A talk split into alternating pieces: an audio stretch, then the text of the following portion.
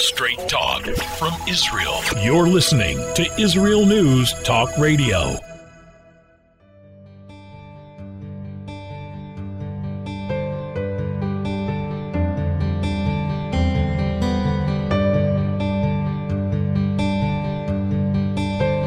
Hello and welcome to Soul Talk. This is Leora Mandel. I'll be joined with Rabbi David Aaron after the break. Free will is such a fundamental concept, such a fundamental principle in Judaism that we have the ability to make choices. Our choices are not determined by God, but part of why we also take responsibility and are accountable for our choices is because we have the ability to make choices and to choose. And as much as the goal is that we should make good choices, and that's why we get credit for the good choices that we make because we could make bad choices. So the goal is for us to make good choices, but unfortunately, sometimes we don't. And even more unfortunately, sometimes we're on the receiving end of other people's bad choices. Some people make really bad choices and really hurt other people in their lives my question is is you know on the one hand free will is so fundamentally important that we do need to have the ability to make a wrong choice. Otherwise our good choices aren't all that significant. It loses significance.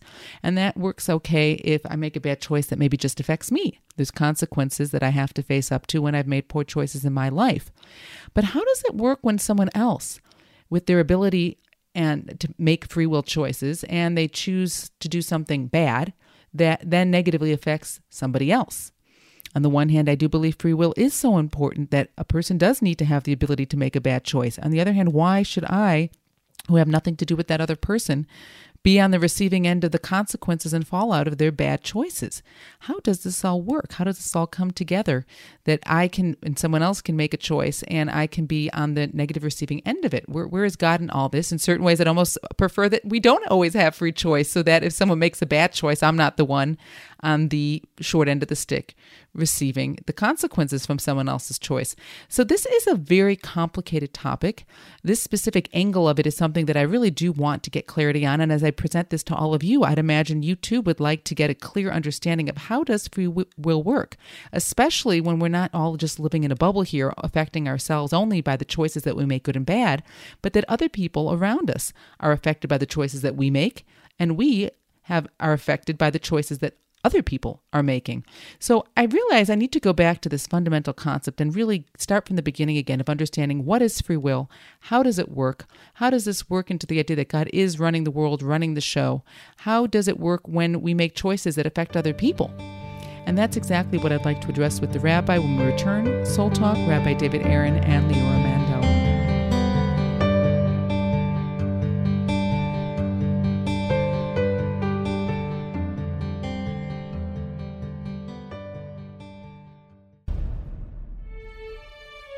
Israel is located in one of the most volatile areas in the world. Israel is an island of stability in a sea of war and unrest.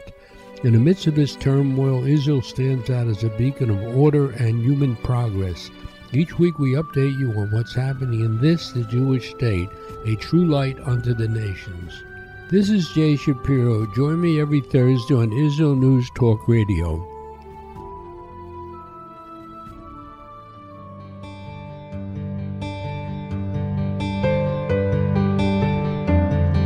Welcome to Soul Talk. This is Leora Mandel with Rabbi David Aaron.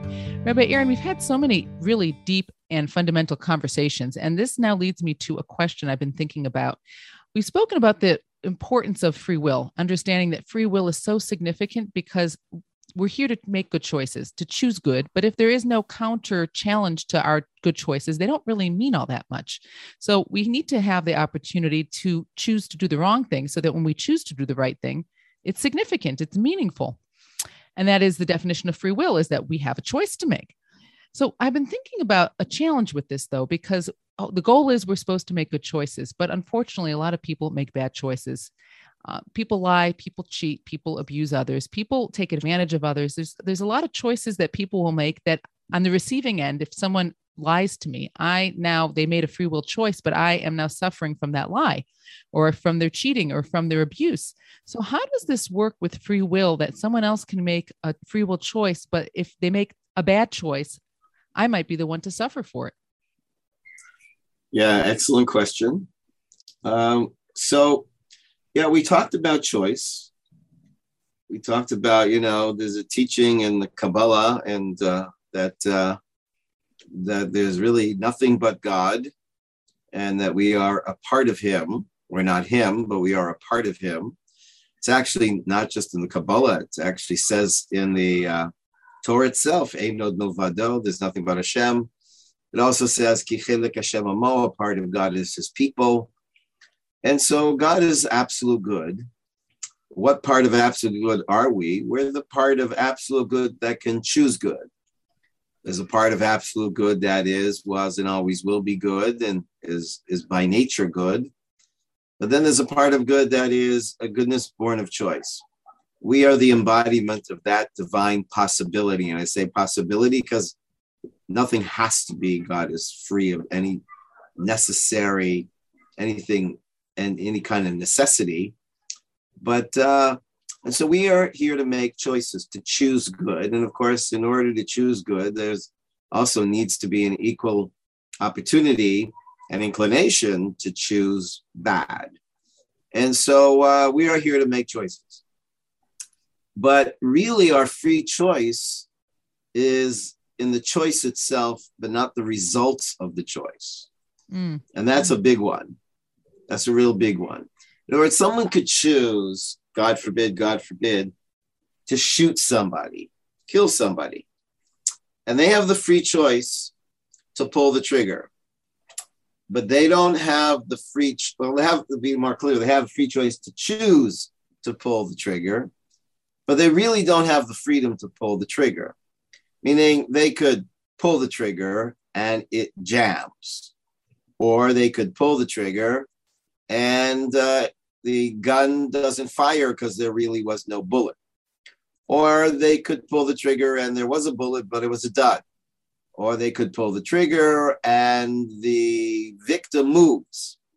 Or they could pull the trigger and another victim walks in front of the range. I mean, there's infinite possibilities from the moment you make the choice to the results of the choice. And that's why um, um, you know, you're able to do tshuva, repentance. Because let's say you do something and there's really no no return, can't turn back time. You did something and you can't change the the effects of, of, of what happened. Well, so how could anybody ever do tshuva? Well, so our sages teach us that when a person repents, then their name is no longer on the event that happened. And so if I say I, I, I regret choosing to do that, and I will never do that, I will never choose to do that again, then uh, then my name is no longer on the event. And that's a pretty amazing thing. I'll, I'll give you a story about not about 19 years ago, not about 19, 19 years ago, my family was in a terrible car accident. I was not in the car. I was actually in America at the time. And my family was on their way to my in laws for Shabbat. Well, it was a rainy day, and there was a, a fellow who got in his car when he was tired.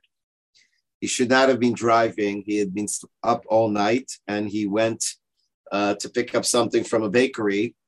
He fell asleep at the wheel, uh, lost control, and his car flipped over and started spinning on its rooftop as it was racing down the wet highway and slammed head on into my brother in law's little car with my entire family in it. Head on collision and uh, it, you know some devastating um, you know uh, wounds. Uh, it was such a terrible accident that the rumor that got to our community in the old city was that my entire family was was wiped out. Mm. but miraculously uh, everyone uh, survived this crash. But uh, not everyone survived without some significant damage to themselves and um, so, you know, um, thank God, 19 years later, everyone's pretty much over it. I mean, there are some handicaps, but but people have been able to adjust to those and adopt to that. And so, how do I feel about this guy? Uh, or how does my family feel about this guy? Zero. We don't have any harsh feelings towards him. He he did come to our home and apologize. My kids were very embarrassed and didn't want him to come over.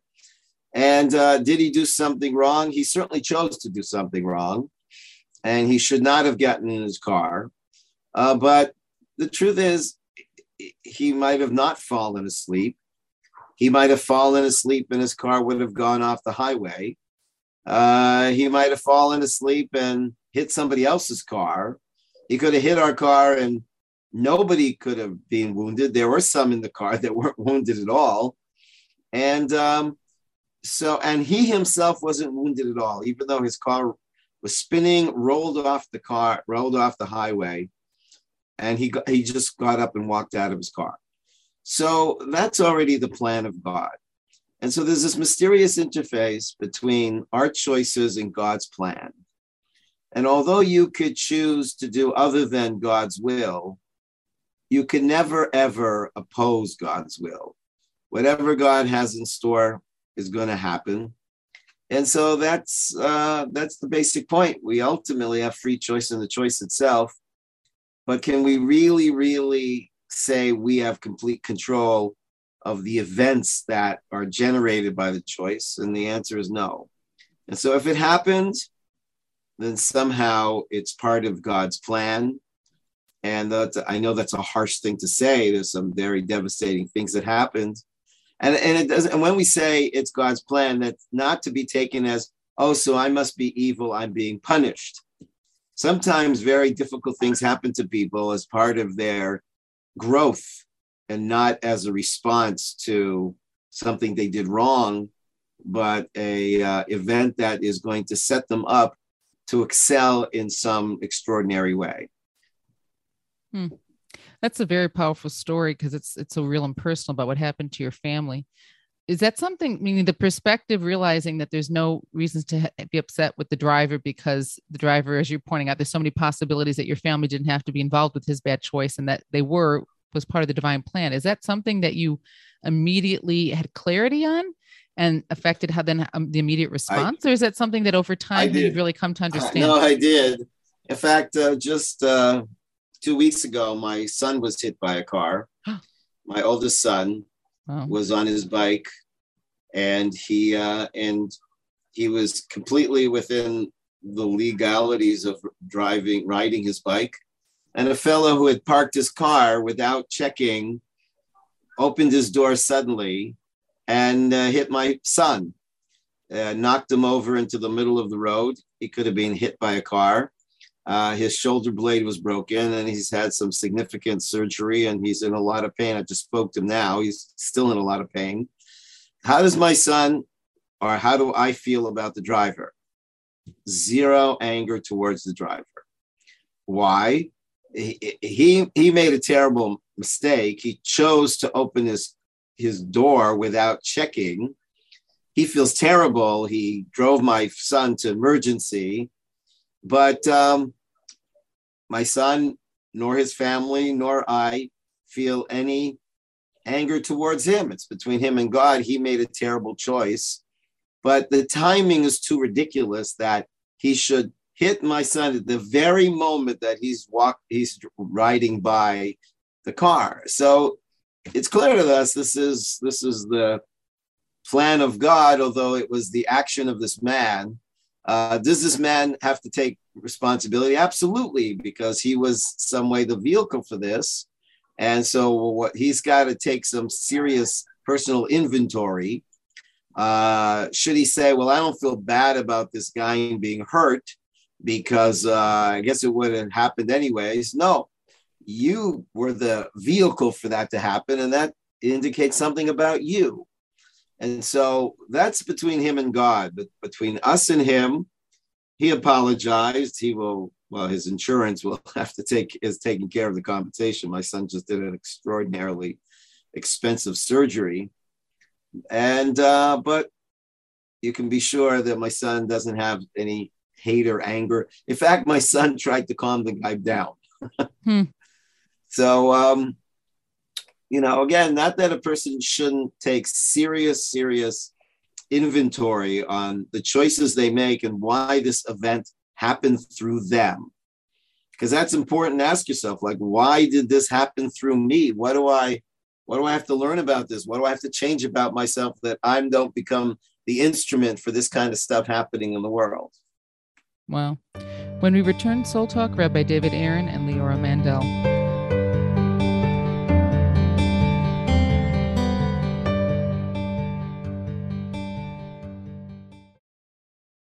The Tamar Yona Show. Tamar? She's sassy. She's smart. She's funny. But she's also a real Jewish mother. Hi, everybody. I'm Tamar Yona. And yes, I can be all of those things, but at Israel News Talk Radio, I'm here to bring you the news stories and guests that you may not hear anywhere else. Join me live on air Sundays, Mondays, and Tuesdays for the most unique and bold talk radio in Israel. The Tamar Yona Show.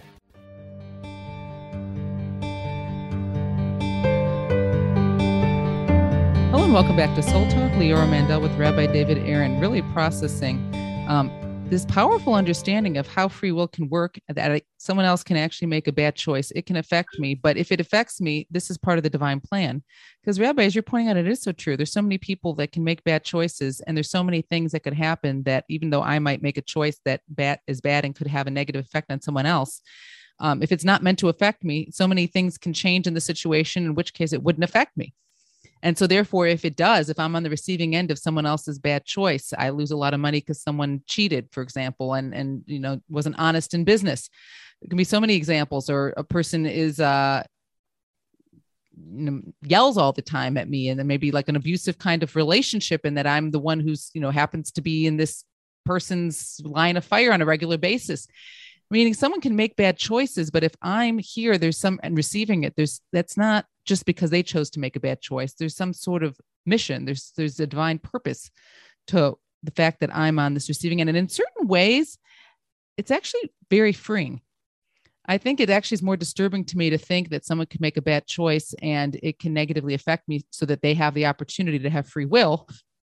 Than to understand they have free will they can make a bad choice but their bad choice doesn't have to affect me if it's not meant to and if it does therefore on my side of things i have to understand for some reason that there's some something um, some growth that has to happen for my going through this right well actually that happened another story in my family but hmm. uh, this happened to my brother and and and sister-in-law uh, they gave birth to a child and the doctor was negligent and the child died hmm. so are they supposed to live with this feeling that we would have had a a live child had not this doctor be negligent. And that is not the way I encourage people to think about it. Yes, the doctor did something terrible, terrible, terrible. And yes, he should be taken to judgment for that. Uh, but to think that everything would have been different uh, is certainly, according to some opinions, not the way we see it in Judaism. I don't think it's healthy to see it that way in Judaism to think that some man's, you know, negligence is the reason why they lost a child. Um, but how is he supposed to feel? There's a story about a fellow who's in court because he was caught in a stolen car. And the judge asked him, Did you steal the car? And he says, Judge, there's a lot more to the story. I'm not responsible. he says, But you were caught in the car is let me tell you the story, Judge. You see, I was walking down the street. This man parked his car, uh, and it's a very dangerous neighborhood, a, a neighborhood that's known to be with high theft. A policeman, I overheard the policeman come up to the fellow and warn him, Sir, I want you to know that this is a, a high theft neighborhood and i can guarantee you if you if you park your car here. It will not be here when you get back. And the guy didn't listen. So I took the car. so the judge says, well, okay, so now you're, uh, you know, you're responsible for stealing it. But judge, you don't understand. It would have been stolen anyways. So just says, I know it would have been stolen anyways, but you volunteered to do the job, which means you volunteered to go to jail for it. Hmm. So a person needs to understand that their behavior, they will be held responsible for their choices and they will be held responsible for the, the results of their choices. But in terms of the person on the receiving end, uh, they they certainly deserve uh, uh, you know an apology, and they certainly deserve the proper compensation. But then they should let go and let God into the story. So then ultimately there's a sort of pairing up that happens when when someone makes a choice and I have a negative effect from it. The meaning as you're pointing out, there's a lot of times people will make negative choices and you know, I it, the timing doesn't work. I'm not on the receiving end. I I'm, I'm just not there. So when it actually happens that I'm on the receiving end of someone else's negative, the consequence of someone else's negative choice, it sounds like there's almost like a pairing up. But for some reason, there's some experience or some situation I'm supposed to be going through for some purpose of what I'm here for. And this person is now, as you, it was such a powerful example, the card to almost clarify it. um, this other person is is in the process of making a bad choice and god's going to let them do it. And that almost brings us together so that i get that experience and their negative choice in this case does have a negative result. Right. And and and the and the attitude should be and i'm not saying this is easy. I'm not saying this is easy for me either. But the attitude is somehow in this is an opportunity for growth. And rather than sitting and complaining how everything could have been different, then a person should see as this was somehow meant to be and is in some way an opportunity for me to grow. Hmm. And I think that's the healthiest way to look at things and to move, move on in our lives. It totally is. So my question though in that is that so often, especially if someone's been hurt by someone who, so to speak, should be close, let's say a child who had abusive parents or someone who's gone through a miserable divorce, or there can be so many situations where people are really hurt. How does one move out of the pain and get to the point of growth? Well, you know, uh, one of the examples, and I seem to recall it was Lubavitcher Rebbe who uses this, is, you know, imagine um, it's it's like a, a dog and someone is hitting the dog with a stick and the dog bites the stick and um, and thinks the stick is hitting him rather than the, the person is hitting him. In the opposite sense we need to understand that this stick is this person is kind of like a stick that God uses in order to, in some way, um, teach us or uplift us or offer us the opportunity to change whatever it is. So, so when people continue to live in anger against somebody, certainly doesn't help. It's what they say, you know, bearing a grudge is as silly as drinking poison and hoping somebody else is going to die. Mm. You know, so bearing a grudge and being angry uh, really certainly doesn't help you and doesn't make a difference to the person. Very often, the person who did this to you even forgot or didn't even know they did it to you. so you have to understand that yes, this person made a choice. Yes, this person made a terrible choice, and they and and they should they should ask forgiveness and they should and they should compensate in whatever financial way they can. But but then a person shouldn't live with this feeling like and everything would have been different if they would not have made that choice. Uh no that's not the way we look at it. We have this attitude that when it when it when we look in the future it's it's you know it's uh, with 2020 foresight then all is in the choice of man. But when we look 2020 hindsight it was all the plan of god and it's a paradox. Is it the plan of God or is it the choice of man? So when we come towards what will be, that's your choice. When we look at what was, that was God's plan. And I know that it's a, it is a paradox. Hmm. It is hard to wrap my mind about, but now that brings me to I don't know if it's it's more of a challenge when we're angry at a person, but how does a person not get angry at God? Well, I that I, I I want you to know that that is not easy. There's a, a, a beautiful teaching by Rabbi Berkovits in a book that he wrote about faith after the Holocaust called uh, With God in Hell. Mm. And the beginning of his book, he starts off with a story about a fellow who says he doesn't believe in God, you know, because of the Holocaust. And uh, Rabbi Berkovits suggested a um, a kind of theoretical situation. Let's say there were two men in the gas chamber, and they both died. One died with perfect faith and said, Shema Yisrael, Hashem Elokeinu, Hashem Echad, God is one. The other one, as he's gasping for his last, you know, breath of air, he turns to God and said, I tried, I tried to believe in you, but I can't. And he left declaring that not God is one, but God is none. Now, let's say these two men come into the life of this disbeliever. What would they say? This fellow says, I don't believe in God because of six million Jews died. So, what would the believer say who died in the concentration camp in the gas chamber? What would he say to this, this person? Uh, Rabbi Berkovits suggested that he would say, You have lost your faith. You weren't even there. You know, I was there. I was dying. I died. And I still maintain my faith. So, uh, you know, why should you lose your faith? Okay, that's what he would say. But what would the guy that lost his faith say to the guy that's now saying, because of the six million, I no longer believe? So Rabbi Berkovits suggested that this is what he thinks he would say. I think he would say, You weren't in the Holocaust. You weren't challenged. You weren't gasping for your last breath in the gas chamber. Don't you think I wanted to believe? Don't you think I wish I could have believed? I just couldn't.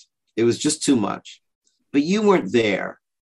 So don't use me to lose your faith because I didn't want to lose my faith and I don't want you to either. I think it's a very powerful way to look at things. And so um, this is, uh, you know, how do, how do you not lose your faith in God, not be angry at God? That's that's not easy, but I don't think we help ourselves by losing faith. Hmm. I think faith is what gives us the hope that there's meaning to the apparent madness going on.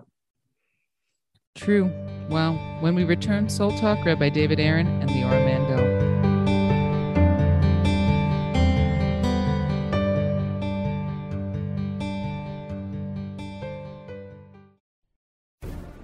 In a time where feelings have become fact, where rational thought and common sense has disappeared, one man stands above it all.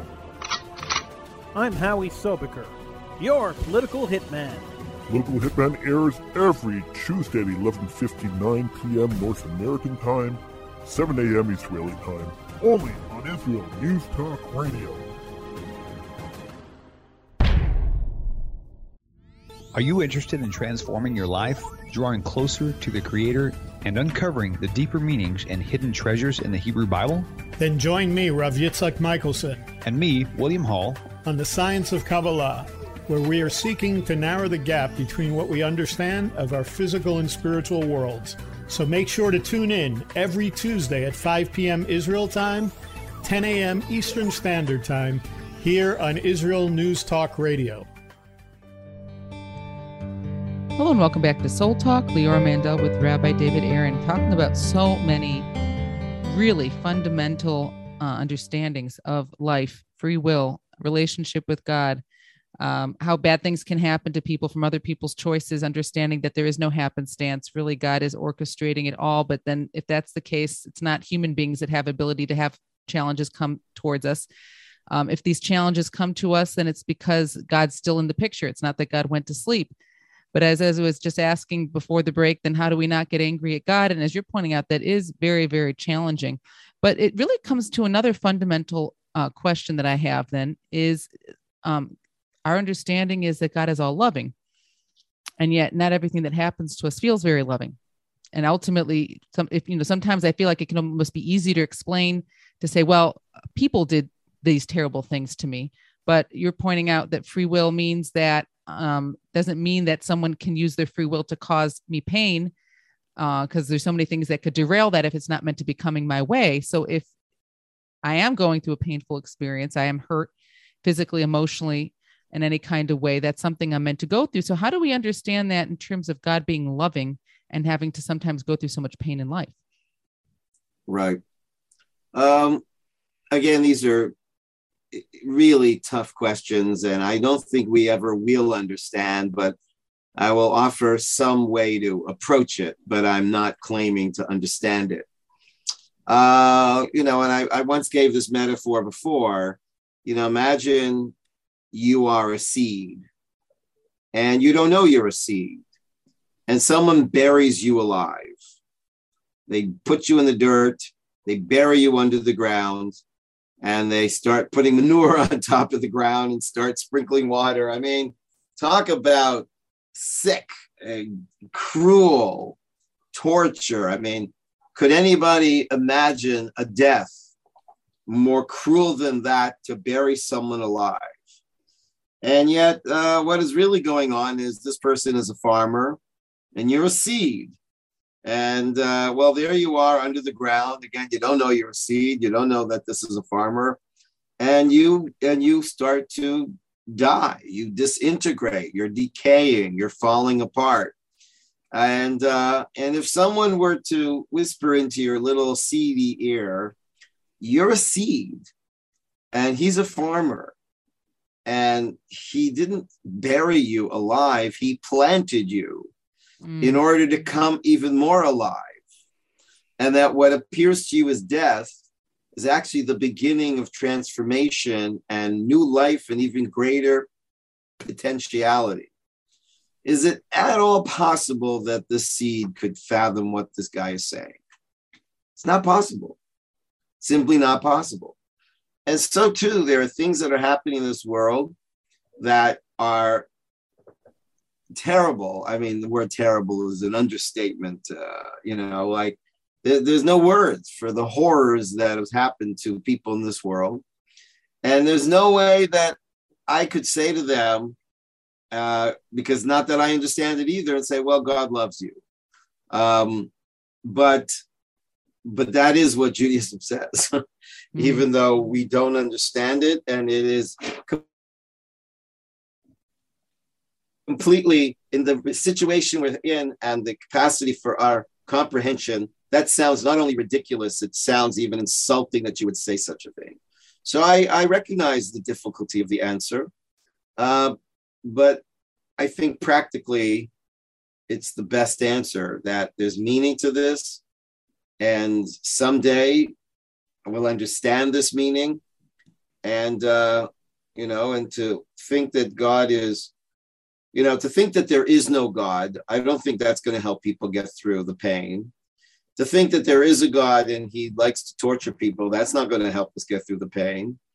And so I think practically the best approach to get through the pain is to believe that if God takes me to it, then God will get me through it. And through it might not be in this world, it might be the life after this life. I don't mm-hmm. know no, it's very powerful, and I, it really is a very actually a very good analogy with the seed being planted, because you know when i'm asking as i'm asking the question i'm thinking I, I, don't know how i can wrap my head around this. On the one hand i hear what you're saying rabbi. On the other hand it's like there's also it's almost it's like it doesn't sit well with me because god's supposed to love us and a lot of these painful things don't feel so loving. And on the one hand it helps me to feel like god is behind it. It isn't random. It isn't that someone else could just make a, a bad choice and now i have to suffer with it.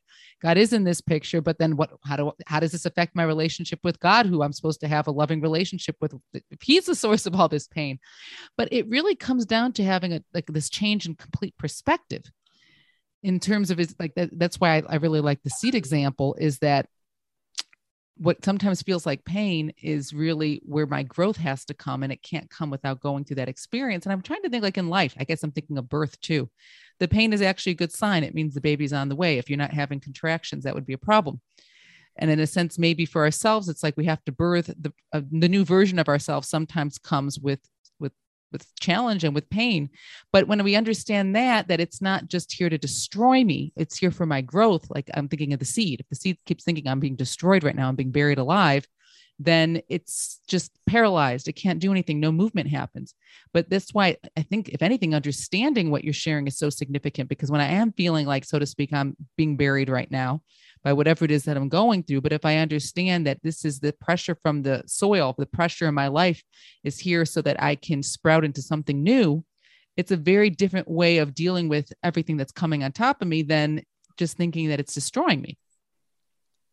And it's also important to bear in mind that Judaism teaches that you are a soul, and a soul is a, literally a part of God which means that what you're going through, God is going through it with you. And that is the verse in the Psalms that King David says, Gam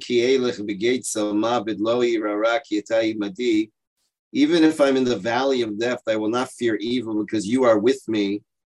And the Zohar, the classic essential text of the Kabbalah, says, as one word, literally, you are with me. And so you know that's why I, I, you know I mentioned that book that Rabbi Berkovits wrote called "With God in Hell," and so when people ask the question, and this deserves a, a whole show itself, actually maybe ten shows. When people ask, you know, where was God in the Holocaust? Actually, according to Judaism, God was in the Holocaust because every soul is a part of God. So now that makes the whole story a lot more challenging, eh, you know, eh, you know, because until now we've been saying, why is God doing this to me? And we have this dualistic attitude that there's God over here and we over here, and He's doing this to me. But God isn't doing this to me. God is doing it to Himself, or to be more correct, a part of Himself. So if I had a sliver in my finger and I started taking a needle and pulling it out, of course, causing my finger a lot of pain, if my finger was self aware, it would turn to me and say, How could you do this to me? You know, where is your compassion? And I say, To you. Who do you think's feeling this pain? I'm feeling this pain with you. Hmm. And, um, you know, and therefore there is a verse that says, Anochi Mobitzara. Hashem says, I am with him in his pain. And so it's important for people to understand that whatever pain they go through, God goes through them with, with them and again, not something that we can comprehend so well, but it goes back to as long as we're under this impression that God and man are separate entities, then God is afflicting this to me. But if man is a part of God, we once talked about how, according to uh, our tradition, we are to God like a baby is in the womb of her mother. That baby exists within the mother. The baby is a part of the mother. The baby is an extension of the mother. Even though the baby is other than the mother, there's really nothing but a mother. The mother, the baby is a subset of the identity of the mother. And so, too, over here, a lot of people's problems are because they have an image of a God that is a separate entity over there, stoically watching us go through pain that he's afflicting upon us over here. That's the wrong paradigm. Hmm. So really, ultimately, when you're talking about with free will that we can't do go against God, since that we are a part of God, it actually also explains why we can't make a choice that is not in harmony with God's plan. Yes. But in other words, whatever that baby would do in the in the belly of her mother is still within the belly, and still somehow is happening within the context of the mother. And that is the mystery how our free choices are free and yet still exist within the womb of God's plan. Hmm. So, in the idea that I can't always choose what happens to me, but I can choose how I respond, is that something that's totally a free will choice, or is that also has to work into God's plan, so to speak, in terms of oh, like my a, attitude? That, that, in many ways, that's the ultimate choice that we do have, which is Akobi de Shemayim Chutz Shemayim. all is by the hands of God, but the awareness, the reverence of God. Meaning, your ultimate choice is the choice of interpretation you give to the events in your life. Hmm. That is our ultimate choice. What commentary do you give? And uh, a lot of people are not taking ownership of of that because so much of your ability to survive and even thrive through your situation has so much to do with what interpretation you give to the event you know um, if a person gives the interpretation that somehow this is an opportunity and somehow this is part of god's plan and someday i'll understand it and see it all in retrospect as um, a growth gift. So then that'll keep them going. But, you know, if a person says, oh, it's, you know, it's all meaningless, it's all worthless, and there is no future, well, how's that going to get them up in the morning? Hmm. So, really, the goal and the focus is to realize that what we do have control over is our attitude towards any situation that comes our way, that comes into our lives. And that's empowering to know where we really do have a sense of control and how we can make our lives more uplifted through the attitudes and the perspectives that we take. I want to thank you all for joining us. Soul Talk, Rabbi David Aaron and Leora Mandel. Where can you get the inside news on Israel? At Israel News Talk Radio, we're dedicated to sharing Israel's inside story with the world by providing our listeners with news on Israeli politics, current affairs, and Israeli Jewish culture. The Israel News Talk Radio homepage also provides you, the listener, with useful information at your fingertips, with scrolling news headlines, weather, currency exchange, Shabbat candlelighting times, and so much more. Our radio programming is always accessible and on demand. We operate absolutely free of charge for everyone, everywhere. If you love what we do, partner with us now by becoming an Israel News Talk Radio supporter. With your support, you'll be inscribed on our Israel News Talk Radio Wall of Fame. There's nothing like us in the world. Be part of something great. Israel News Talk Radio. Straight talk from Israel. Howdy, this is Rita from League City, Texas, now living in Israel. And though my heart may have belonged to Texas, it now belongs to Israel and all the fantastic show hosts at Israel News Talk Radio. Hi, this is Michael Solomon from Kiryat Arba, Israel. And why do I love listening to Israel News Talk Radio? Because I love listening to the interesting interviews they do and their news reporting that most other media sources don't cover.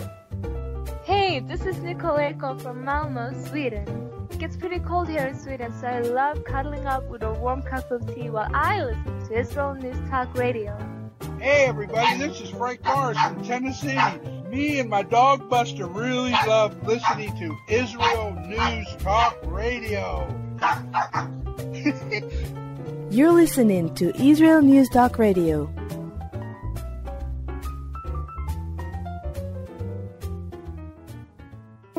News, opinion, and more. You're listening to Israel News Talk Radio.